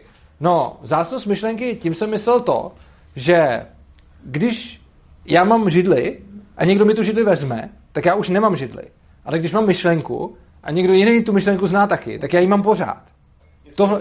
Eh, myšlenka nemá šanci naprosto, tak spoustu myšlenek prostě kreativní nebo unikátní nejsou, ale řekněme, ty skutečně jakoby kreativní věci, ano. ty jsou opravdu nejde vzniknout podruž, není možný, že by ji vytvořil někdo jiný. Jak pokud je unikátní, tak... Ale o to nejde, já mluvím o ekonomickém zácném statku. Ne, já mluvím, uh, OK. Uh, tato přednáška už asi 24. v pořadí a když říkám vzácnost, tak já se omlouvám, že jsem to jako explicitně nevypích a chápu, že třeba když jste nebyl na těch předchozích, tak to nedá smysl, to je moje chyba, omlouvám se, ale když říkám vzácnost, tak tím myslím ekonomicky vzácný statek, což je terminus technicus a znamená to, že když já mám ten statek a někdo jiný ho vezme, tak když to byl vzácný statek, tak já jsem o něj jako přišel, když mi někdo, ale když mám myšlenku, tak i když je to ta unikátní skvělá myšlenka a někdo jiný ji ode mě vezme, tak já ji mám pořád ještě. No, ale jo. když tak jako já bych si teda radši nechal bez peněženku, než jako někdy myšlenky. Jako já si fakt nemyslím, že to jako by myšlenka mít než ale já neříkám, že je míň, já jenom říkám, že o ní nepřijdeš, když jí má ještě někdo jiný. Když použije někdo jiný přede tak o ní přijdu. Ne, nepřijdeš o ní, ty jenom přijdeš o ty peníze z ní.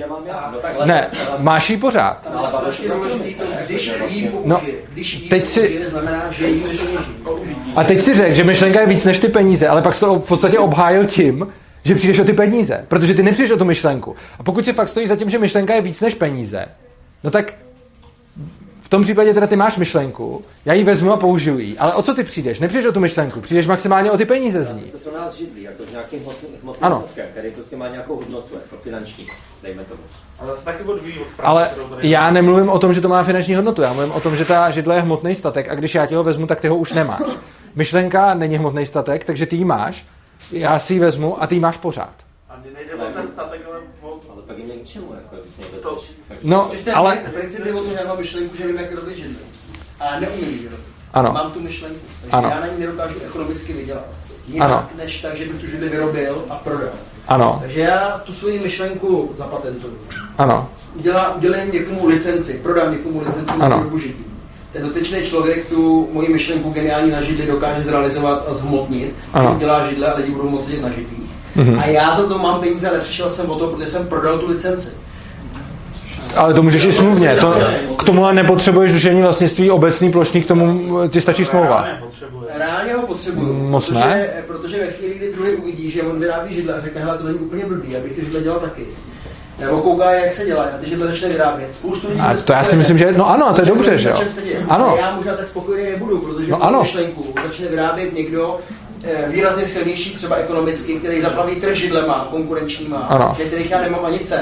A No dobře. To bude vadit. No, tobě to bude vadit, ale strašně moc lidem to pomůže, protože budou mít na čem Já sedět. jsem na to, že jim to pomůže, já chci prachy, já jsem to nevymyslel. No dobře, tak to nikomu neříkej. Ale tady Jako je, to, jako je to tak, že my vlastně říkáme, když tady máme nějaký koncept duševního vlastnictví, tak na něm jde vydělávat. A když by zmizel, tak některý způsoby toho při výdělku zmizí. Jako OK. Na druhou stranu, řeknu teď absurdní příměr, ale je to pořád příměr, který ukazuje. Když by tady byla norma, že když potkám důchodce se zlatýma zubama, tak mu je můžu vymlátit a prodat, a byla by tady tahle ta společenská norma, tak by si mohl úplně stejně argumentovat, když tuhle tu normu ale zmizíme a řekneme, že to není OK, tak já nemůžu prodávat ty zlatý zuby. Jako ano, je to pravda, ale to ještě neznamená, že to je dobrý. Pozor, nepřirovnám ty dvě věci k sobě, jakože bych říkal, že to je to samé. Jenom říkám, že jenom proto, Já to rozumím, jak by se to v té společnosti změnilo? Došlo by k nějakým volbám, mým důchodcům by vymlátili zuby, mým s, s nějakým prarodičům, nelíbilo by, se, nelíbilo by se mi to, jim asi taky ne, takže u příštích voleb by asi volili politika, který by řekl, Ne, tohle to je irelevantní. "Změníme a dostaneme se někam jinam. Ne, to je. Ten koncept toho o, duševního Ne, ne, ne, ne. je podobný. Je podobný v tom, že prostě x lidí eh, začalo podporovat lidi, eh, lidi politiky, kteří přišli s myšlenkami, kteří řekli, vy jste něco vymysleli. A my najdeme způsob, nabízíme vám tady koncept duševního vlastnictví, na Jo. základě kterého si budete moct ekonomicky chránit to, to, Ano. tu svoji, eh, ale oni můžou přijít... myšlenku, Ano, máte ten a takhle se dá přijít jako s čímkoliv a někdo tím bude ekonomicky jako profitovat, ale vlastně ten argument, že když zmizí nástroj, který může pár lidí ekonomicky profitovat, tak to neznamená, že to byl dobrý nástroj. To jsem tím chtěl sdělit. Chci tím sdělit, že když máme ve společnosti nástroj, který některým lidem umožňuje tvořit zisk, tak to samo o sobě, že ten nástroj umožňuje těm lidem tvořit zisk, není argument pro uchování toho nástroje. Tam se na tu rovnost. Jestli, ta, jestli je vyšší chráněný zájem, to, že já mám nějakou myšlenku a chtěl bych si ochránit způsob jeho použití, protože jsem přišel na to, jak se dělá židle, do té doby nikdo nej to nevěděl. A já si chci ochránit způsob, jakým tu židle budou ty společnosti šířit, anebo jestli je vyšší chráněný zájem, to, že ostatní už to uvidí a opoukají to, tak mi ten nápad můžou ukrást a dělat si svý židle po svém. Co je ten vyšší chráněný zájem? Ta otázka je podle mě úplně zavádějící, protože ukrást nápad je, ukrást nápad je podle mě oxymoron. Nápad ty neukradnou, protože on ti zůstane. OK, tak pro mě to oxymoron není. No, no ne, oni ti maximálně, ti, maximálně přijdeš o nějaký zisk, ale nápad ti ukrást nemůžou. No, nápad nejde ukrást, protože... Ale to není krádež nápadu, protože ty Němci to mají pořád dál. Ukrást jde něco, co mi zmizí, když mi to někdo vezme. Je problém zásadní v tom, no, že uh, já jsem ještě furt neslyšel jako uspokojivou od- odpověď na to, v čem je vlastně zásadní rozdíl, proč máme vlastnictví hmotný předmětu a nemáme vlastnictví nehmotný, protože No. uh, když vyjdu z NAPu, tak je jasný, proč jako někdo nemůže zasahovat do mého vlastnictví mého těla. Ale proč je nějaký předmět, který jsem si třeba řekne vyrobil, jako odložím, tak proč ho jako furt vlastním, Zatímco, když máme myšlenku, kterou si vymyslím, a pak ji odložím, tak ji nevlastním. No. Je to tohle, že jo? Ten rozdíl je, že ano, můžu si to nadefinovat tak, ale tohle je problém. Já si to můžu nadefinovat tím způsobem, že duševní vlastnictví zahrnu do vlastnictví, ale pak najednou tady čelím tomuhle. Nikdy nevím, jestli porušuju něčí vlastnický práva, protože Ne, protože jiný si může vymyslet svoje, svoje jako Stačí, když, mi, když jako, přece vím, že něco kopíruje, jako to si všimnu. To, to jsem, pokud zrovna neokopíruje něco v náměstčnosti, tak si toho všimnu. Co když kopíruješ něco na druhé straně země? jako ty za jak, prvý, to, jak můžu pokopírovat něco na druhé ty to nemusíš okopírovat, ty můžeš znova vymyslet tu samou... To pak Ne, ty, m- například to, hele, například, No ne, ne, například vynalézt letadlo, není nereálný, aby letadlo vynalezli dva lidi na světě víceméně nezávisle na sobě. Tak to je To- pak na tom, kdo teda tvrdí, že mu někdo něco ukradl. No ano, ale reálně, protože to, Když třeba tebe nebo mě napadne, že tady teď začnu zpívat hymnu, tebe to napadne taky a začneš No, zpívat pokud to- Teda jako, Pokud je to důvodní, důkazní břemeno na tom prvním, tak můžeme celý duševní vlastnictví zrušit. Vlastně ono je to úplně jedno. Pokud přijmeme, že dva lidi na světě můžou nezávisle na sobě uh, vytvořit letadlo, a teď řekneme, že na jednom z nich leží důkazní břemeno, tak to můžeme celý rovnou zabalit, protože ani jeden z nich není schopný dokázat nic. Ten, kdo to vymyslel první, není schopný dokázat, že ten druhý to od něj okopíroval, a ten, kdo to okopíroval, není schopný dokázat, že to neokopíroval. Což znamená, že tohle je jako první problém. Další problém, není vůbec jasný, jak malou informaci můžu vlastnit. To, to musím nějak arbitrálně rozhodnout. Pro tomu Pak prvnímu to- neřeší to právě to, že prostě první zapatentuje, tento první má. Tečka. No, neřeší, neřeší, protože... No neřeší, protože když si někdo zapatentuje letadlo a někdo jiný nezávisle na něm vy, vynalezne letadlo, tak ten patent má pořád ten první, i když ten druhý to vymyslel úplně stejně, dal do toho... Ale to je normální. No ale tahle, jako argument, to je normální, jsem mohl říct na úplně všechny tvoje námitky, které si tady dával, protože ten druhý do toho letadla taky investoval čas, energii a všechno. A, no ne, a... No, no dobře, ale pro, no počkej, ale tak tohle to je opravdu, tohle už je dost nekonzistentní. Na jednu stranu, ty řekneš, když to někdo okopíruje, tak ten první do toho dal čas, energii a všechno. A teď z toho nic nemá. A na druhou stranu, když to vy- vymyslí dva nezávisle na sobě, tak je v pohodě, že ten druhý z toho nic nemá. Ale to přece nedává smysl. Pokud je argumentem to, že někdo investoval svoje kreativní úsilí a čas a pak z toho nic nemá, tak buď je to argumentem v obou případech, nebo to není argumentem vůbec. Jakože ty na jednu stranu řekneš, to je normální, kdo dřív přijde, ten dřív mele. A já bych na druhou stranu mohl říct, to je normální, lítal jsi s letadlem, já jsem to viděl, tak máš smůlu, že? jo. Jako, je to úplně stejný, jako je to argument na úplně stejný úrovni, jo. Prostě, kdo dřív přijde, ten dřív mele, je stejný, jako viděl jsem tvý letadlo, tak jsem si postavil svoje. No a co, mohl jsem se koukat. Ještě teda, můžu? Ano, určitě. Ještě, ještě abych to jako nebylo furt na tom zisku, jako tak dobře, já třeba jsem nějaký scénárista, vymyslím scénář Matrixu. Jo, dobře. Mám Hollywoodu, ale někdo prostě ho přečte a domluví se s režisérem a Ano. ten Matrix natočí někdo jiný. Já o to přijdu prostě a nejde to ten zisk, prostě to moji myšlenku, s kterým mohl být krásný film, tak někdo sebere a já už ji nemám, prostě to už není moje, protože natočit druhý Matrix pak nedává absolutně žádný smysl. Nebavím No. no. bavíme se o ekonomice, bavíme se o tom, že prostě to je jenom jedno a po druhý už to prostě není. No dobře, ale tak v tom případě, Tak to mě někdo prostě ukradne a už to nemá. No dobře, ale ta tak- myšlenka mě zůstane, ta mě sice zůstane, mě úplně ale tak to záleží, jak s tím nakládáš. Prostě to je stejné, jako kdyby si vymyslel Matrix, pak si to řekl kámošovi u piva a on by šel do toho Hollywoodu, No, to samý. Tak to No ale- mě to ukrad. A já si... No ale tak je tvoje věc, jak si s těma věcma nakládáš a když nějakou myšlenku takhle někomu řekneš, tak prostě počítáš s tím, že mu ji svěřuješ a když mu ji svěřuješ, tak uh, prostě on ji najednou má taky a je, to tvoje volba. Jakože když si ty tu myšlenku vymyslel, tak je pak tvoje volba, komu ji svěříš a komu ji nesvěříš a když se rozhodneš ji někomu svěřit, no tak musíš počítat s tím, že on ji už má. No ale není to, není jako to taky jako trošku, jako, jako se starat o to, jako že... No ne, ty- ty- Jako, že ukrást, jako, není lepší mít systém nastavený tak, že prostě mi to Ne, být ty, to moje, prostě no ano, Cčko ale to jde nastavit bez toho C. To jde nastavit například tak, že si uděláš hash a napíše, zapíšeš do blockchainu. Tím dokážeš, že jsi to měl dřív, například. To jo, Nebo, ale- nebo, nebo toho člověka, nebo, nebo toho člověka můžeš zavázat smluvně k tomu, že tu myšlenku dál nepoužije a pak je postižitelný, pokud použije.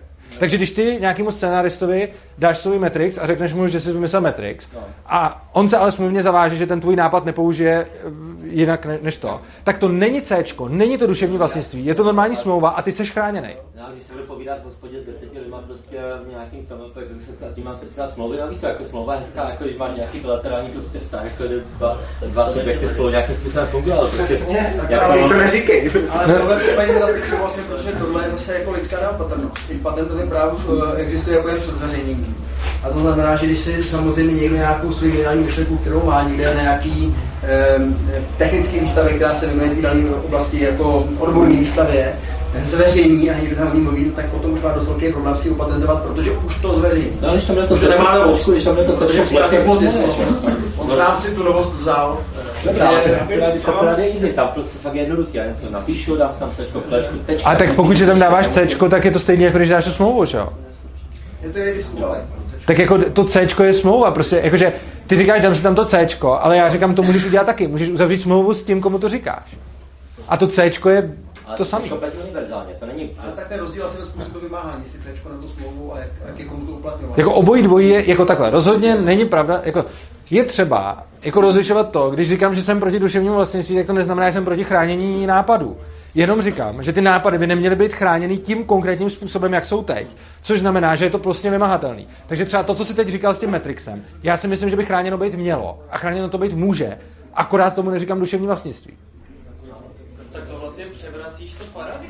Tak ty třeba když máš kabrio, tak jako i když spolu nemáme žádnou smlouvu, tak jako já a nemáš na něm žádný C, tak já do něj nesmím sednout, nastartovat to přes kabely a jet. No, protože to je... To, když máš knihu, tak mi tvrdí, že já si můžu vzít jako notebook a obsat jakoby... No, úplně stejně jako můžeš se podívat na to auto a postavit si stejný nový vedle.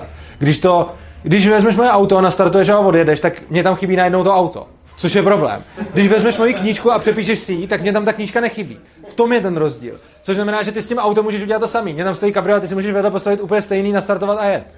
Ale já, já když do něj vlezu, zapálím si drávky, jenom se projedu a vrátím, že ho taky taky nechybí. No a v tu chvíli tam chybělo, že jo. To zrovna nebyl já ten Ale tak to je... To není to, nebylo to, že jestli můžu používat cizí majetek v době, kdy ten druhý ho nepoužívá. Je to zásadní Ne. myšlenka, prostě byla v tom, to se mi líbilo, že to nezaznělo, že prostě my tady eh, děláme rozdíl mezi nehmotným Ano. vlastnictvím a hmotným, nějakým fyzickým. Ano, protože tam je obrovský rozdíl. Je tam rozdíl v tom, že ten, ne, ten obrovský rozdíl je v tom, ne v tom vzatí do ruky, ten obrovský rozdíl je v tom, že v případě duševního vlastnictví, když já něco jakoby v úzovkách vezmu, tak nikdo o to nepřišel, protože má furt to samé, co měl předtím. Jenom to třeba může hůř prodat, ale pořád má to, co měl předtím. Zatímco v fyzickém případě, já něco mám, někdo přijde a vezme to a ono to tam není, protože se to nezduplikovalo. Jako ta, ta, ten rozdíl je v tom, je- jako rozdíl, snadnosti kopírování. Ne, ne, základní rozdíl je v tom, ne, základní rozdíl, ne, ne, ne, ne, ne, ne, ptal ses na rozdíl mezi tím hmotným a nehmotným. Ten rozdíl není ve snadnosti kopírování, i když taky. Ten rozdíl je v tom, že obojí dvojí je v pohodě skopírovat. I to fyzicky je v pohodě skopírovat. Jako, je tam stůl, no tak si vyrobíš stejný stůl vedle, OK. Ale není v pohodě ho vzít a odnes, protože já už ho tam potom nemám. To je ten velký rozdíl. A z toho důvodu je ten rozdíl mezi hmotným a nehmotným. Eh, Dáme ještě, moment, já jenom poprosím, dáme tak ještě jeden, dva dotazy od lidí, co se neptali. A protože už tady hodně lidí diskutuje, tak to pak ukončíme a dáme prostě volnou diskuzi. Takže neptal, vy jste se hlásil dlouho. Budeme končit, jo? Já úplně jako. Jo, no. Vy jste říkal, že byste teda patenty eh, nahradil nějakou lepší strategii obchodní, že jo? nebo ně, něco takového.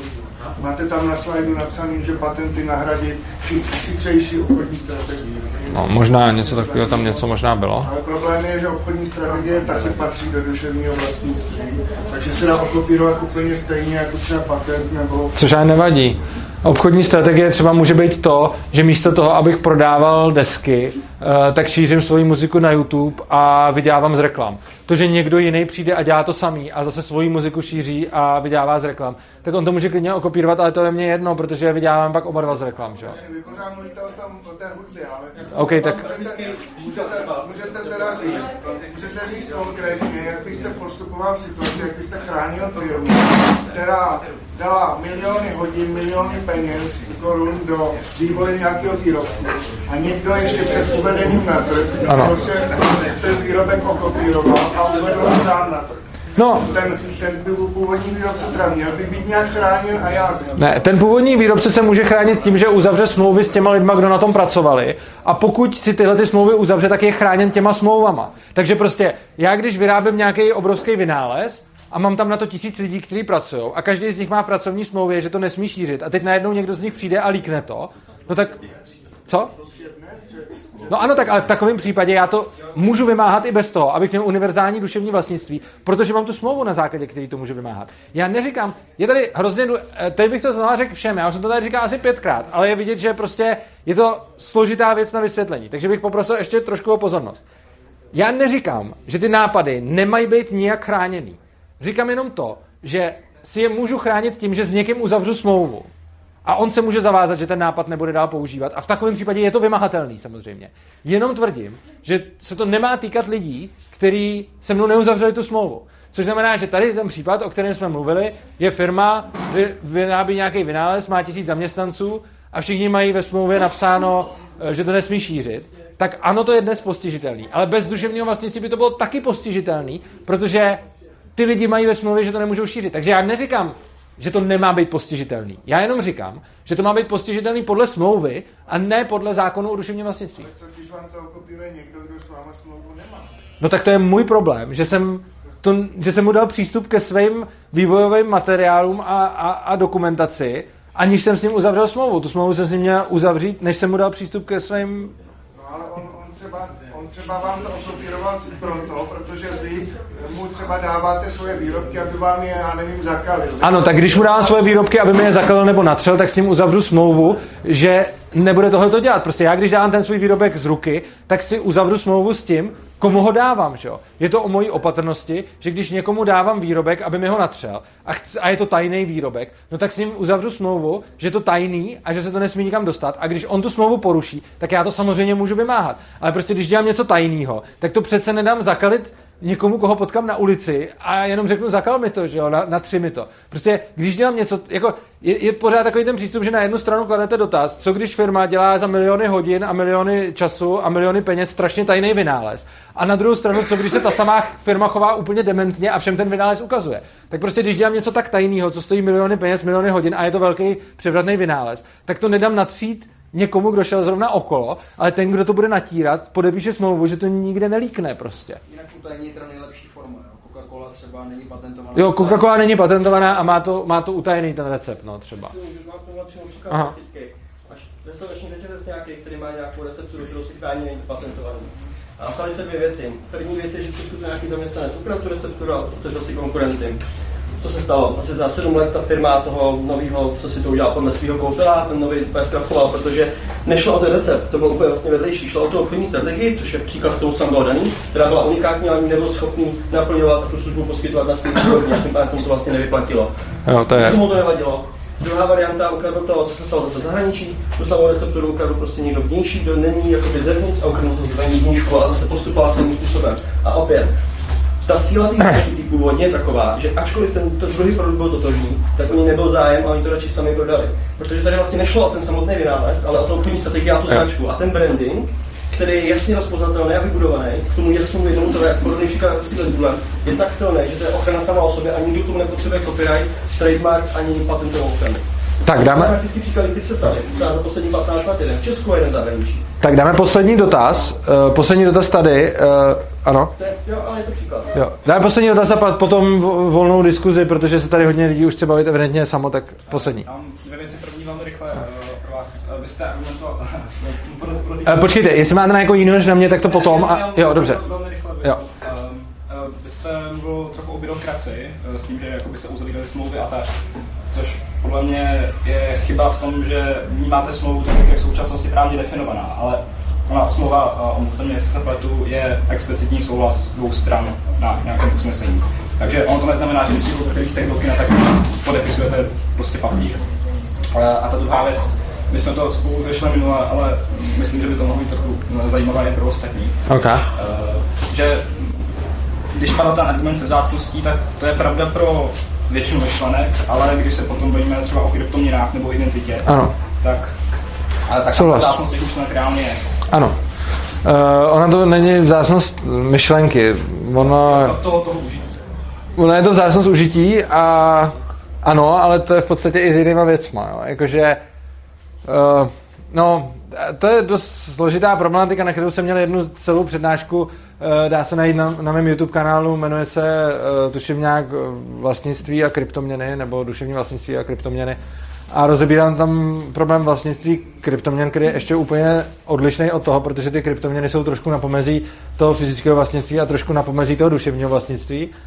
A tam ten závěr ještě nikdo podle mě nevymyslel a budeme na tohleto dělat uh, pravděpodobně nějaký roundtable nějakých uh, jako anarchokapitalistů, kteří se zabývají uh, kryptoměnami a vlastnickými právy a tak dále a pokusíme se najít nějakou uspokojivou definici, která by mohla do vlastnictví zahrnovat i kryptoměny, eh, což je něco, co zatím asi nikdo nějak eh, v tomhle oboru neudělal, takže je to spíš jako otázka výzkumu a to je vlastně zároveň i ta odpověď, že já zatím přesně nevím. Zatím podle klasických prostě klasického vlastnického práva klasického principu neagrese eh, kryptoměny vlastně jako nelze, protože ta kryptoměna je nějaký stav nějakých strojů a klíč k tomu je nějaká informace, ale tu můžu mít schovanou a když mám ten klíč schovaný, tak eh, aby ho někdo získal, tak typicky musí porušit moje vlastnické práva, aby ten klíč z nějakého mého zařízení dostal.